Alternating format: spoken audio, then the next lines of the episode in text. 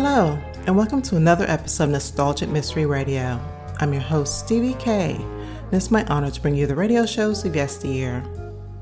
For this episode, I bring you Agatha Christie's Miss Marple, episode titled The Moving Finger, where troubled war veteran Jerry Burton and his sister Joanna rent a cottage in a seemingly tranquil English village, which is plagued by a spate of poisoned pen letters and murder. This will be a two part series, so sit back and relax, and I hope you enjoy this nostalgic mystery radio. Thank you for listening.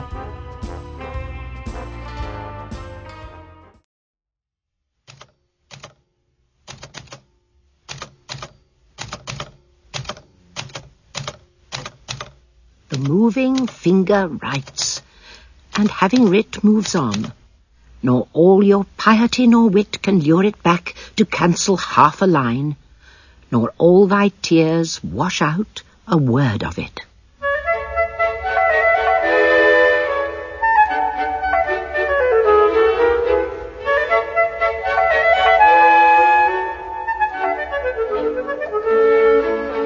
We present June Whitfield as Miss Marple in Agatha Christie's The Moving Finger.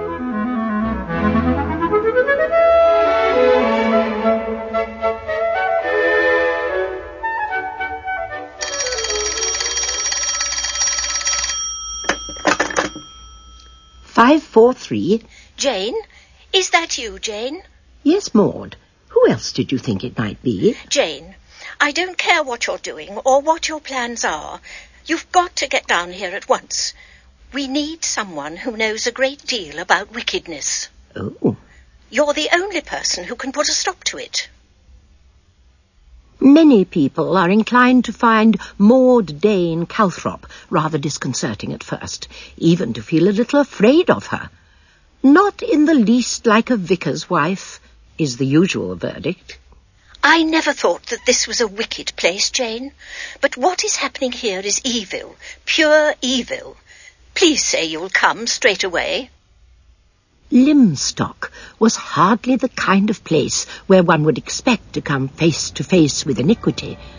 It is a sleepy little market town on the edge of the moors that has never really recovered from Henry VIII pulling down the priory in 1539. It has a charming high street, a large and pretentious ironmonger's, a firm of solicitors, Messrs. Galbraith, Galbraith and Symington, and a beautiful and unexpectedly large church, of which Maud's husband is the vicar. Of course, Caleb hasn't the faintest notion of what is going on. What is going on, Maud? What exactly has happened? Letters, anonymous letters. Almost everyone in Lymstock has had one. You mean poison pen letters? Very nasty, quite disgusting, and making all kinds of allegations about people's sex lives. And have you received one of them yourself? Oh, yes. Three, in fact. Mm. I forget exactly what they said. Something very silly about Caleb and the schoolmistress, I think. Quite absurd, because Caleb has absolutely no taste for fornication, never has had. So fortunate being a clergyman. Quite so. At the time, I dismissed the letters as a rather unpleasant joke. I think most people did. But Mrs. Symington evidently did not. Mrs. Symington? The wife of the local solicitor. She took her own life two days ago. That's why I telephoned you. And had she received one of these letters? Yes, she had. Do you know what it said? It alleged that her second boy, Colin, was not her husband's child. And you say she killed herself? There's no doubt about that, I suppose? None at all. She took cyanide, I believe. And was there any reason to suggest? That there was any truth in the accusation? Yes. I've no idea. Symington was her second husband. She'd been married to a Captain Hunter, a bit of a blighter by all accounts. She divorced him a couple of years after the marriage. Did she have any children by this Captain Hunter? Yes, a girl named Megan. She's twenty, but looks and behaves like an overgrown schoolgirl. I like her, but a few of the people round here treat her as if she were a half-wit. What kind of woman was this Mrs. Symington? She always seemed to me to be a selfish, rather stupid woman, with a good firm hold on life. Not the kind to panic, you would think. But I'm beginning to realize now how little I really know anyone. Did she leave a letter or anything of the sort? She had written, I can't go on, on a scrap of paper, nothing more. Do you have any idea at all whom the writer of these letters might be? A woman. Everyone's agreed on that. And yes, since you ask, there is one person whom I do suspect. Oh? But I'm not going to tell you, Jane, because I might very well be mistaken. That's why I asked you to come. You have such a way of getting people to talk, of sniffing out the truth. You have a nose for evil. Sir Henry Clithering always says so. I'm touched by your faith in me, Maud. But really, I'm quite at a loss where to begin. I think you should go and have a talk with Jerry Burton. Oh? He's only lived in Lymstock for a short time. He's an aeroplane pilot and was quite badly injured in a flying accident. He came down here to rest and recover and to get the use of his legs again. Oh, so brave, these young men.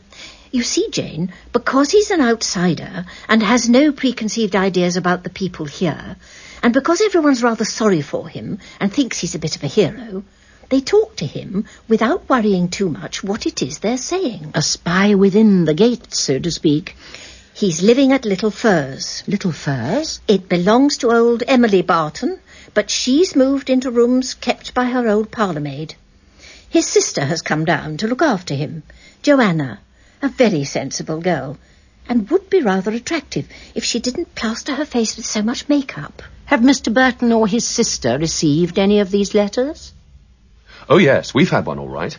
It came about a week after we'd moved in. It said, in the coarsest possible terms, that Joanna and I weren't brother and sister. It really was an awful lot of filth. I'd heard about anonymous letters, of course, but I'd never seen one before. I suppose it must be something to do with my clothes and my lipstick. Somebody obviously thought I was an abandoned female. I think it's far more likely, my dear, to do with the fact that you are fair and blue-eyed and rather petite, while your brother is tall and dark. What did the letter look like? Was it written by hand? Oh, no. It consisted of printed words and letters cut out and gummed on a piece of paper. and the envelope was typed. It all came as a bit of a shock to us. You see, I thought they liked us down here. And it's such a nice place, sweet and funny and old world. And what did you do with the letter? Jerry threw it on the fire. I certainly didn't want Partridge taking a look at it. Partridge? She's the woman who looks after us. She used to be one of Miss Barton's maids. She's a bit of a tartar. I should have kept it, of course, but I didn't realise that other people had received them until the doctor oh, Owen Griffith. called in to give me my weekly overhaul. Do you mean that you've had one of them? There have been others. Oh, yes. They've been going on for some time now. I thought it was just us, that people didn't like strangers moving in here. Oh, no, it's got nothing to do with that. Uh, what did the letter say? Um, I, I'm sorry, I, I shouldn't have asked. No, no, I'll tell you with pleasure. It just said that the fancy tart I'd brought down with me wasn't my sister. and that's the bowdlerised version. Your sister wasn't too upset, I hope? Oh, not in the least. Joanna may look like the angel on top of the Christmas tree, but she's really quite tough. just how long has all this been going on? Well, it's hard to say, because people who get these letters don't go around advertising the fact. They put them on the fire. Yes, that's just what I did. Hmm. I've had one, and so has Symington, the solicitor. And one or two of my patients have told me about them. Same sort of thing. Oh, yes. They're all about sex. Symington was accused of having an illicit affair with his lady clerk. She's got pince-nez and teeth like a rabbit. He took it straight to the police. And what about you? Oh, I showed mine to the police as well. It accused me of violating professional decorum with my lady patients, and went into a lot of nasty details. The letters are all quite absurd, but they're horribly venomous. These things can be dangerous, you know. Yes, I suppose they can. You see, Mr. Burton, there's always the chance that sooner or later one of these letters might hit the mark. And then God knows what'll happen. I may be being very foolish, but it does not seem to me that these letters have any specific intention. It sounds more as if whoever it is is working off some kind of spite. There was a case of something rather similar last year. In Norwich, I believe it was, and it turned out to be the head of the millinery department in a big draper's establishment. A quiet, very refined woman who'd been there for years. The trouble was that in our case, it didn't just end with that letter. A week later, Partridge came up to us in the garden looking particularly grim and told us that Beatrice, the daily help, would not be coming again. I gather the girl has been upset in her feelings. What on earth do you mean by that? On account of a letter she has received making insinuations about goings on in this house. What utter nonsense. Oh, my very words, mister, the girl's mother. Goings on in this house, I said to her, there never have been and never will be while I am in charge. As to Beatrice, I said, girls are different nowadays, and as to goings on elsewhere, I can say nothing. Goings on elsewhere? The truth is, miss, that Beatrice's friend from the garage as she walked out with, he got one of them nasty letters too, and he isn't acting reasonable at all. I've never heard anything so preposterous in my life. Ah, it's my opinion, sir, that we're well rid of the girl. What I say is, she wouldn't take on so if there wasn't something she didn't want found out. No smoke without fire, that's what I say. I cannot tell you, Miss Marple, how sick I have become of that phrase, no smoke without fire. Was it something like that which drove that unfortunate woman? Mrs. Symington? Yes, to take her own life. I suppose so. Though I'd have thought she was the most unlikely woman to have a guilty secret. She was such a faded, anxious creature who talked all the time about difficulties with the servants and went on and on about her health. One feels for the poor husband, of course, and her young boys. Mm. And there is another child, is there not, from her first marriage? Megan, yes. Though she's hardly a child anymore. I always had the impression that Mrs. Symington didn't care for her very much, as if Megan had never really fitted into her second marriage and was rather an embarrassment to have about the house. When I saw her first, I thought she was a schoolgirl. And she goes round in such dreadful drab old clothes. I think she's a changeling left on the doorstep by the fairies. Of course, she fairly worships Jerry. She was one of the first people in Lymstock to take the trouble to get to know him. Are you walking into town? yes, I am, as a matter of fact.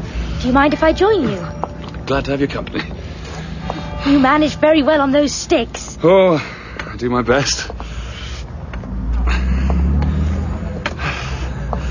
Uh, did you, uh, did you know you've torn your stocking? Uh, it's got two holes already, so it doesn't matter very much, does it? Don't you ever mend your stockings? Only when Mummy catches me. She doesn't notice awfully what I do. What an odd thing to say. You don't seem to realise you're grown up. You mean I ought to be more like your sister?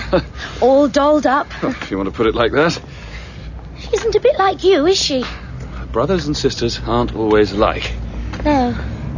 I'm not at all like Brian or Colin, but we had different fathers. You fly, don't you? Yes. At least I, did.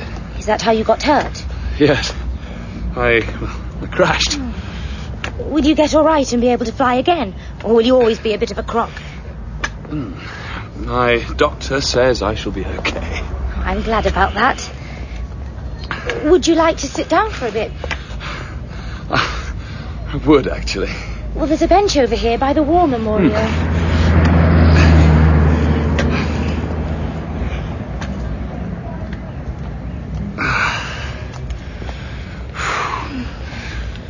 What do you do with yourself down here? What is there to do? Well, there must be lots of things. Tennis? Golf? Oh, I'm no good at tennis, and I can't abide golf. And there aren't many girls round here. But you must have known girls when you were at school. Or didn't you go to school in Lymstock? Oh, yes, I did. But I didn't care for them very much. I didn't care much for the school either. What was wrong with it? Well, it was all bits and pieces. Chopping and changing from one thing to another. It was a rotten school, and the teachers weren't very interested. They could never answer questions properly. Very few teachers can. Hmm. I was pretty stupid, I suppose. I was all right on the factual things, maths and geography, but I couldn't stand the way they used to blather on about poetry. Shelley twittering on about skylarks. Oh, and Shakespeare. What's wrong with Shakespeare? Oh, twisting himself up to say things in such a difficult way so that you can't get at what he means. Well, our teachers certainly couldn't. Though there were some things I did like. I'm sure the Bard would be grateful to know that. Goneril and Regan, for instance. Um, what is there to like about Goneril and Regan?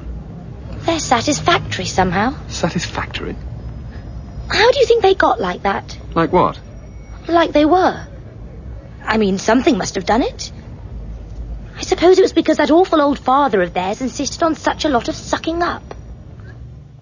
What a very perceptive remark. And how does the girl get on with her stepfather? I don't think he pays her any attention at all. He seems hardly aware of her existence. Megan?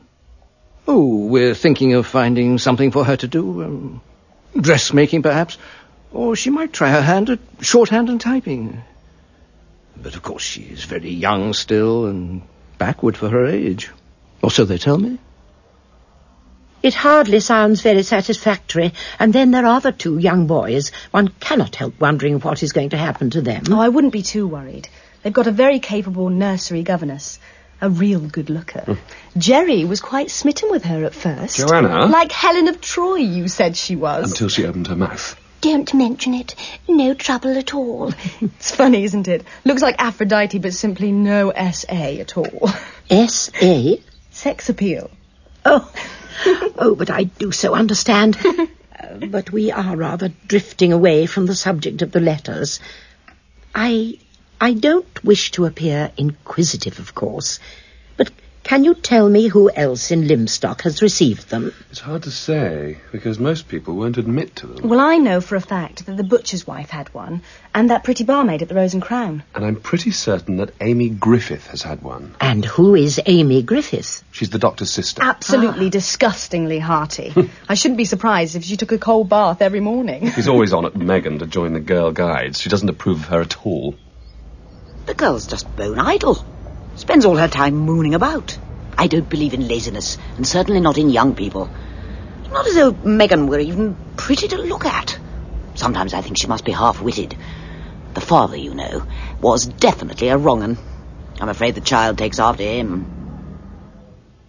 And now I must be going. I've taken up far too much of your time as it is, and I don't like to feel that I'm intruding. Drop in as often as you like, Miss Marple.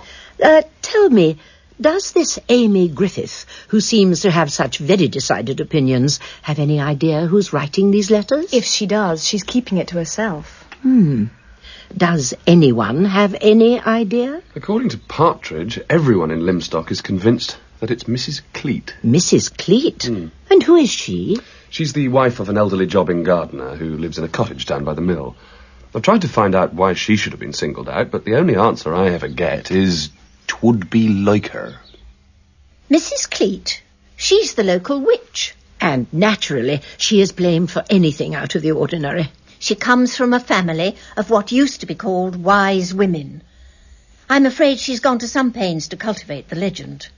She has rather a sardonic sense of humour. Just like Jenny Saundersfoot. If a child was sickening for mumps, she'd put on a knowing expression and say, Oh, yes, I saw him pulling my cat's tail the other day. Her neighbours took to giving her pots of honey and marmalade just to keep on the safe side of her. Whoever it is that has been writing these letters, it certainly isn't Mrs. Cleat. She's far too shrewd to do anything like that. It's all wrong somehow, Jane. We're not like that in Lymstock. There's envy, of course, and some malice, I suppose. But it's the sheer ferocity of the venom in these letters that frightens me. You didn't believe that real evil could exist in Lymstock? No, Jane, I did not. That's why you've got to find out who's behind all this before someone else gets hurt. I'm beginning to get worried about Megan, Jerry. We haven't heard a word from her since her mother's death. I was wondering if we should ask her to come and stay with us for a day or two. Yes. She must feel terribly isolated in that place. Well, the boys will be all right. They've got Elsie Holland to look after them. But I imagine she's just the kind of creature that would drive Megan mad. Hmm. Why don't we go over there right away? I think it's an excellent idea. The sooner Megan's out of the house, the better. She needs to get away from the atmosphere of this place. You're lucky you caught me. I just called in to see poor Symington. He's in a pitiful state, totally shattered by it all. I suppose there's no question that it was suicide. Couldn't have been an accident. Not a chance, I'm afraid. She left a scrap of paper saying, I can't go on. And the anonymous letter was screwed up into a ball and thrown into the fireplace. And do you think there was any truth in the accusation? About Symington not being the younger boy's father? Hmm. It's true he doesn't much resemble his parents, but that doesn't mean anything. It might have been enough for the poison pen writer. Well, it certainly hit the bullseye. After all, she wouldn't have killed herself otherwise, would she? Uh, I'm not quite sure. She's been ailing in health for some time. Neurotic, hysterical. It's possible, I think, that the shock of receiving such a letter may have induced a state of panic. and she decided to take her own life. She may have worked herself up to feel that her husband might not believe her, and the general shame and disgust might have acted on her so powerfully as to temporarily unbalance her judgment. Suicide while of unsound mind. Hmm, it appears very much like it. But look, if you're going to get the girl away from the house, I wouldn't waste any time over it. And I wouldn't trouble Symington about it. He's in no condition to make any kind of decision. Why don't you have a word with Elsie Holland? Of course, poor Mrs. Symington had been nervy and weepy for some time. And she was snappy and irritable, too. Some days you wouldn't know how to take her. What we really came for was to ask whether we could have Megan for a few days, if she'd like to come, that is. Megan? Oh, I don't know, I'm sure. I mean, it's ever so kind of you, but she's such a queer girl. One never knows what she's going to say or feel about things. I have to admit it would be one problem the less for me. Ah. I mean, there's the boys, and poor Mr. Symington. He needs looking after as much as anyone. Hmm. Why don't you ask her? She's in the old nursery. Too many stairs for you, Jerry. I'll go. Uh, no, I, I think I'd better do this. Don't worry. I'll manage.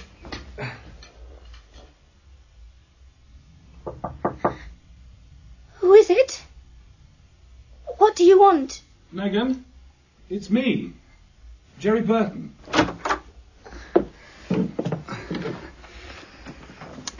Joanna and I have uh, come to see if you'd like to stay with us for a few days.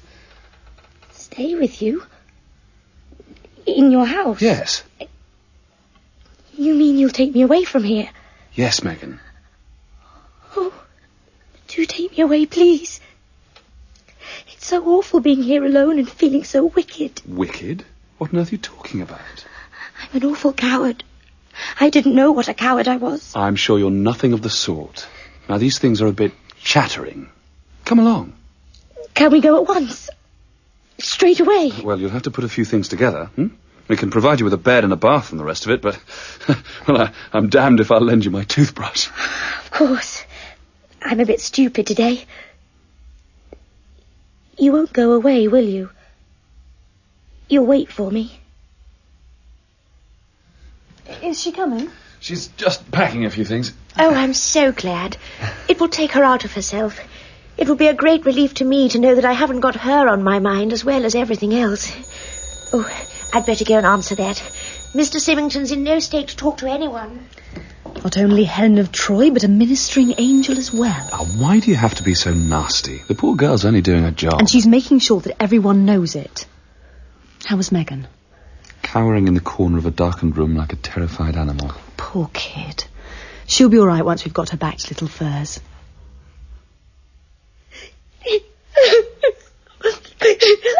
I'm sorry to be like this. It seems so idiotic. Don't worry about it. Here, have another handkerchief. Thanks. I think it's just the relief of being away from it all as much as anything else. Here, try this. What is it? A cocktail. Is it really? Do you mean to say you've reached the great age of 20 and never had a cocktail? Never. Well, everything has to have a beginning. Taste it. It's lovely. Oh, marvellous. You're not supposed to knock it back in one gulp. Oh, I'm sorry. May I have another? Not yet. Why not? Just wait a few minutes and see how you feel. I really am awfully sorry for making such an ass of myself, howling away like that. It seems awfully ungrateful when I'm really so glad to be here. I hope I'm not being a nuisance. Don't apologise. Jerry and I have lived alone together so much we've used up all our conversation. I'm sure you can't really mean that. But at least we shall be able to have another chat about Shakespeare. Oh, you can count me out. About Goneril and Regan. About Cordelia, mostly. I mean, when you've always got to be saying thank you and how kind and all the rest of it, you'd long to be beastly for a change. And when you got the chance, it would probably go to your head and you'd go too far. Old Lear really was pretty dreadful, though, and he deserved the ticking off he got from Cordelia. I've never seen it in that light before. But you're quite right. How's the cocktail? Any ill effects? Well, I'm not starting to feel woozy or anything. I just want to talk rather a lot. Do you think I could have another now? The inquest was held three days later in what had once been the old courthouse. There was a very large attendance. The time of Mrs. Symington's death was put at between three and four in the afternoon. She was alone in the house. Mr. Symington was at his office, the maids were having their day out, Elsie Holland and the boys had gone for their usual afternoon walk, and Megan was riding her bicycle on the moors. The letter must have come by the afternoon post. Uh, as far as I can tell, uh, and of course this is uh, only conjecture, my wife must have picked up the letter and read it, and then gone out into the potting shed fetched some of the cyanide kept in there for taking wasps, mixed it in water, and drank it.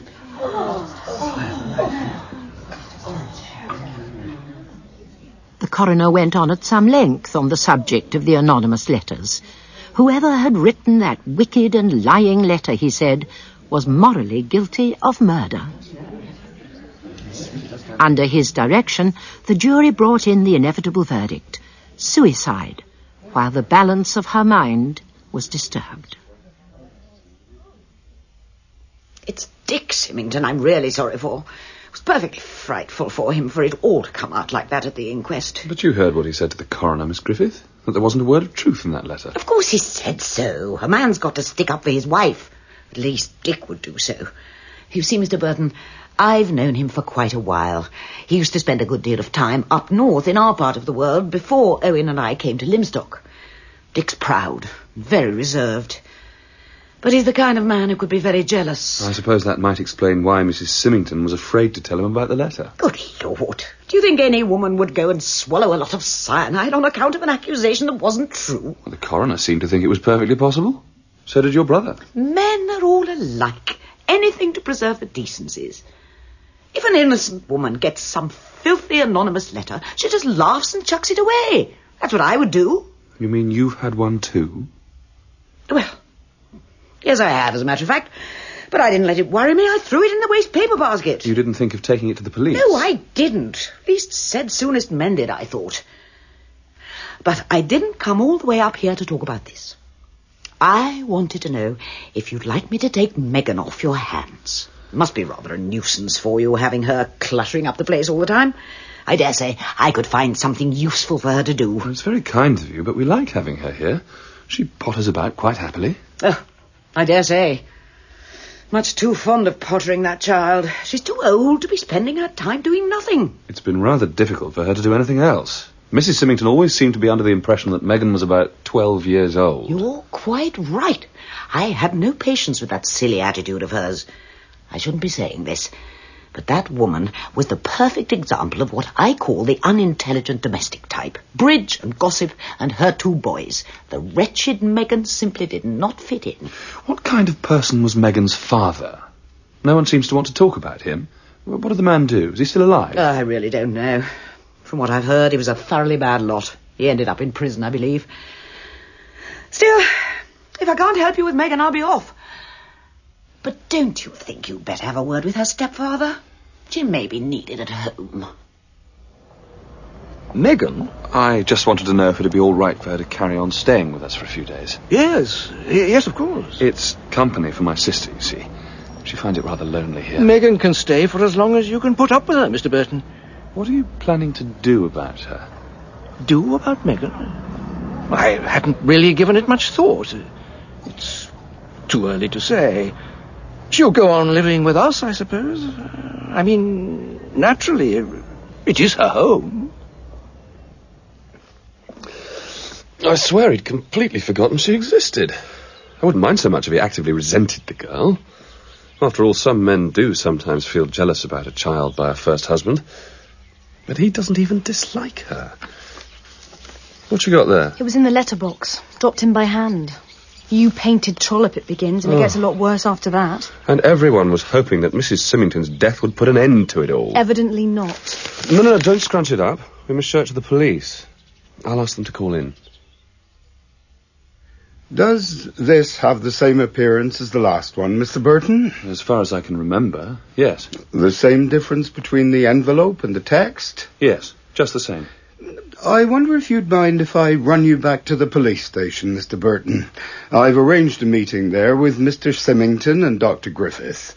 If we could have your views, it would save a good deal of time and um, overlapping. I'd be more than happy. The sooner we put a stop to this vile business, the better. The uh, difficulty has been to get hold of enough letters to establish any kind of pattern. Either people put them on the fire, or they won't admit having received anything of the kind. You can hardly blame them for that, Superintendent. Oh, I'm not blaming them, Doctor. It's just that it doesn't make my job any easier. Even so, we've managed to assemble quite a representative selection. We've got one to Mr. Symington, received as far back as two months ago. Making the most disgusting allegations about me and my lady clerk, Miss Ginch. And she herself received a letter at the same time. The poor woman felt she had no alternative but to leave the firm at once. A most unsavoury business. Mm, quite so. We also have a letter written to Dr. Griffith, one to Mrs. Mudge, the butcher's wife, one to Jennifer Clark, the barmaid at the Rose and Crown, and the one received by Mrs. Symington that was referred to at the inquest.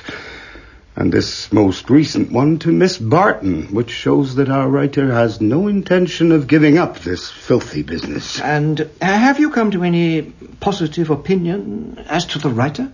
There are certain characteristics shared by all these letters, which I will enumerate to you in case they suggest anything to your minds. The actual text is composed of words made up from individual letters cut out of the pages of a book printed, according to the opinion of an expert we consulted, about the year 1830. Any sign of fingerprints? Apart from those of the recipients and of the postal authorities, nothing. The person who put the letters together was careful to wear gloves. The envelopes were all typed on a Windsor 7 machine, well worn, with the A and the T out of alignment. Most of them were posted in and around Lymstock or put in the letterboxes by hand. So they are all of local provenance? Yes, Mr. Symington. In my opinion, they were written by a woman, probably of middle age or over, and probably, though not certainly, unmarried. But surely the typewriter is your best bet.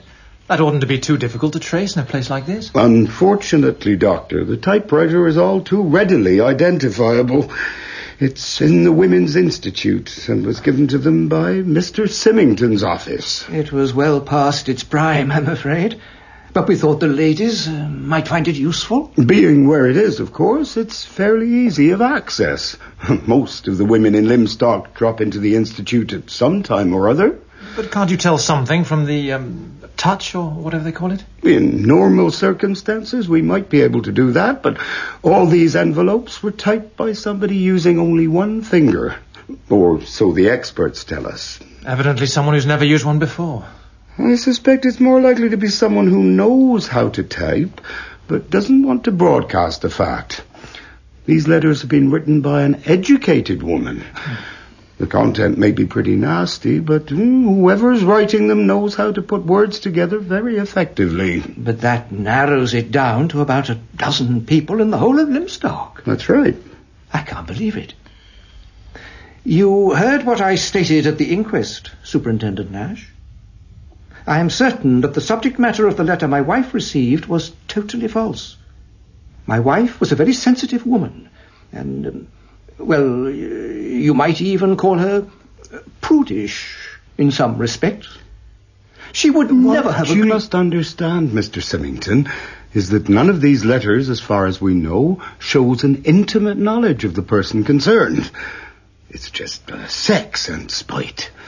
And that's going to give us quite a good pointer toward the writer. But the woman must be mad going on with it. Think of the risk she's running, using that typewriter in the Women's Institute. And that letter to Joanna didn't even come through the post. It was dropped in by hand. Mm. It's a vice, you know, Mr. Burton. I can't let it alone. And that might be the best thing for us. Remember that the pitcher goes too often to the well. Cigarette? No, thank you. I don't think I will. But it's so nice to be treated as if I were a real person. Aren't you a real person, Megan? I do my best. Look, I've darned my stockings. Hmm. It's much more uncomfortable than the hole. Does your sister darn well? To tell you the truth, I've no idea. So what does she do when she gets a hole in her stocking? I rather think that she throws them away and buys another pair. Oh, she's lucky. I can't do that.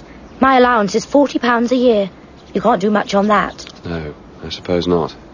If only I wore black stockings, I could ink my legs. That's what I always did at school. Miss Batworthy, the mistress who looked after our mending, was like her name. Blind as a bat. it was awfully useful. It must have been. It's so wonderful. Just to be able to talk like this. I've never really had the chance before. The poor mummy wished I weren't there most of the time. I reminded her of my father, who treated her very badly and was pretty dreadful from what I've heard. All she really wanted was for there to be just herself and my stepfather and the boys. And now she's dead. I can't believe it, really. And I certainly can't believe that she killed herself just because of some stupid letter that she must have known wasn't true. What could have possessed her? It simply doesn't make any kind of sense.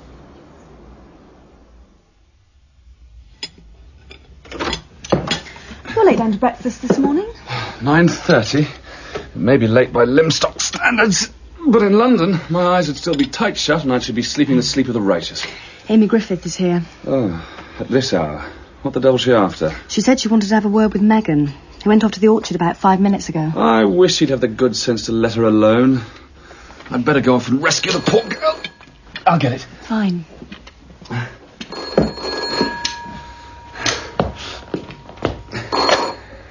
Lymstock 231? Yes, that's right. Miss Partridge? Certainly. Uh, who, who shall I say? Agnes what? Hang on, I'll, I'll get her.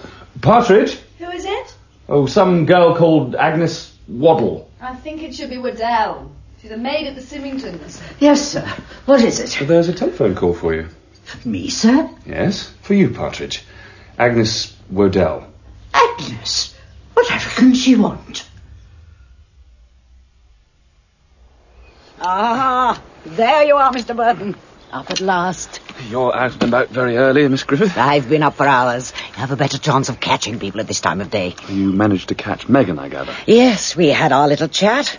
She's gone back to her room, I think. And now I really must be going. I've got to get over to the Institute to organise the Red Cross stand and then drive off to Brenton for the Girl Guides. What a busy life you do lead, to be sure, Miss Griffith. Goodbye. Goodbye, Miss Griffith. Goodbye, Miss Burton. I wonder what it would feel like to be Amy Griffith, bursting with health and vigour and enjoyment of life. Do you think she's ever tired or depressed or wistful? Wistful? I shouldn't think she's ever known a moment of wistfulness in her life. Ah, but here comes Partridge, looking very put out. Can I speak to you a minute, miss? Yes, of course. What's the matter? I must apologise for being rung up on the telephone. Young Agnes should have known better. I have never been in the habit of using the telephone or permitting my friends to ring me up on it, and I'm very sorry that it should have occurred. Why shouldn't your friends ring you up if they want to talk to you? It's not the kind of thing that has ever been done at Little Furze. This Agnes who rung me up, she used to be in service under me. Sixteen she was then, and come straight from the orphanage. And you see, miss, not having a home, or a mother, or any relations to advise her, she's been in the habit of coming to me. Yes, I understand. So, uh, I'm taking the liberty of asking you if you would allow Agnes to come here to tea this afternoon in the kitchen. It's her day out, you see, and she's got something on her mind she wants to consult me about. It's probably only something to do with that young man of hers, but she did sound very agitated. I wouldn't dream of suggesting such a thing in the normal way. But why shouldn't you have someone to tea with you? It has never been the custom of this house. Miss Barton never allowed visitors in the kitchen, except as it should be our own day out, but otherwise on ordinary days. No. Thank you, miss. Mr. Burton? It's no good, my girl. Your sympathy and leniency are not appreciated. The good old overbearing ways for Partridge and things done the way they should be in a gentleman's house. Can't imagine why she doesn't like me. Most people do. She doesn't think you're up to much as a housekeeper. You, you never draw your hand across a shelf and examine it for traces of dust. You don't look under the mats. You don't ask what happened to the remains of the chocolate souffle. You don't. Megan's coming. Something's happened. I've decided it's time I went home. What? It's been awfully good of you having me here, and I expect I've been a frightful nuisance, but I have enjoyed it awfully. Only now I must go back, because after all, it is my home, and I can't stay away forever.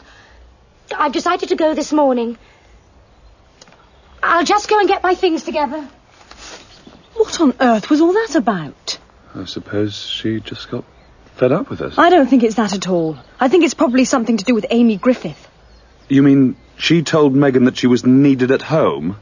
Oh, why can't the bloody woman leave well alone?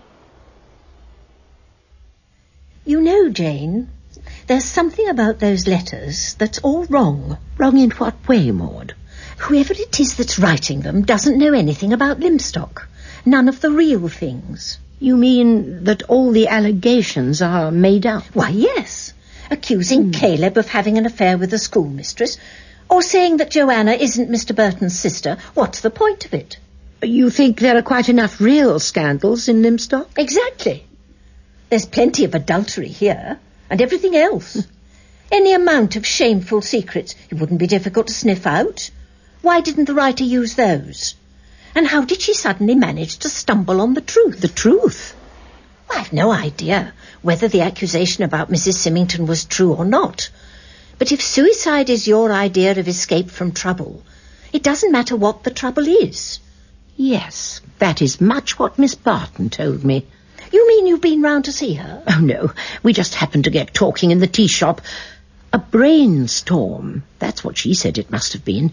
Mrs. Symington was never a strong woman, she said, and she couldn't have known what she was doing, or she would have thought of Mr. Symington and the children. Who does she think is writing these letters? Well, she said that whoever it is must be the instrument of Providence to awaken us all to the knowledge of our shortcomings. I would have thought that the Almighty might have chosen a less unsavoury weapon. God moves in a mysterious way. That's her explanation for it all. I think Caleb had better have a word with her. Had she received one of these letters? She looked so horrified when I suggested it that I thought for one moment she was about to be taken ill. I rather think she might have done. And then she recovered and said that they were nasty things that were better ignored. Well, they can hardly be ignored now. But what do you think yourself, Jane? Have you managed to come up with anything yet? Mm, I'm beginning to suspect that nothing is quite what it appears to be. Everyone talks of no smoke without fire. But in this case, I wonder whether what we are confronted with is really a smoke screen. A smoke screen? To conceal what? Murder, Maud. Murder. And how did your little tea party with Miss Waddell go, Partridge? Was it a success? Thank you for asking, miss. But Agnes never turned up. Oh, I'm sorry. Oh, didn't matter to me. Wasn't me who thought of asking her. She rings up to say she's got something on her mind and could she come here to talk about it since it's her day off. And after that, not a sound nor sight of her.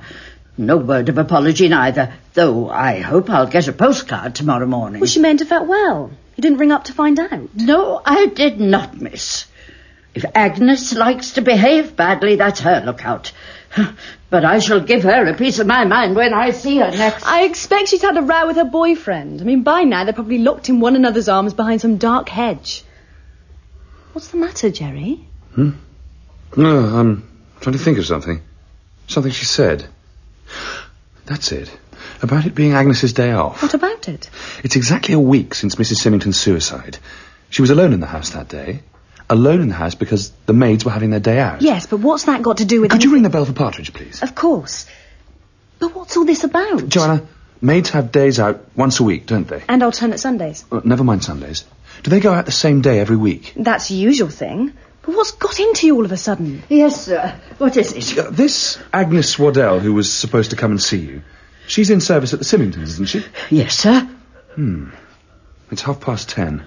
Would she be back by now, do you think? Oh, yes, sir. They're very strict there.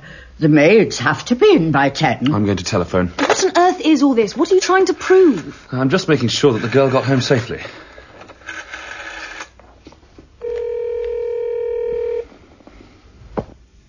Lymstock 409? Ah, good evening, Miss Holland. This is Jerry Burton. I'm sorry to disturb you at this hour, but has your maid Agnes returned? Oh, yes. She's sure to be in by now. Would you mind checking that she's got back, Miss Holland? Yes, of course, if that's what you want. I'll ask Rose. Don't you think you're making the most terrible fuss about nothing? Oh, this for a stupid girl who's got no respect for her betters. She's probably gone off to the cinema in Brenton. You know what they'll say, don't you? You've got a crush on this Agnes Waddell. Be all round Lymstock by tomorrow. Hello, Mr. Burton. Are you still there? Yes, I'm still here. As a matter of fact, Agnes isn't in yet. What does she say? Agnes isn't back. Hello, Burton. What's the matter? Something about Agnes, I understand. There hasn't been an accident, has there? Not an accident, no. Do you mean you have reason to suppose something has happened to the girl? I shouldn't be surprised. I only hope that I'm wrong.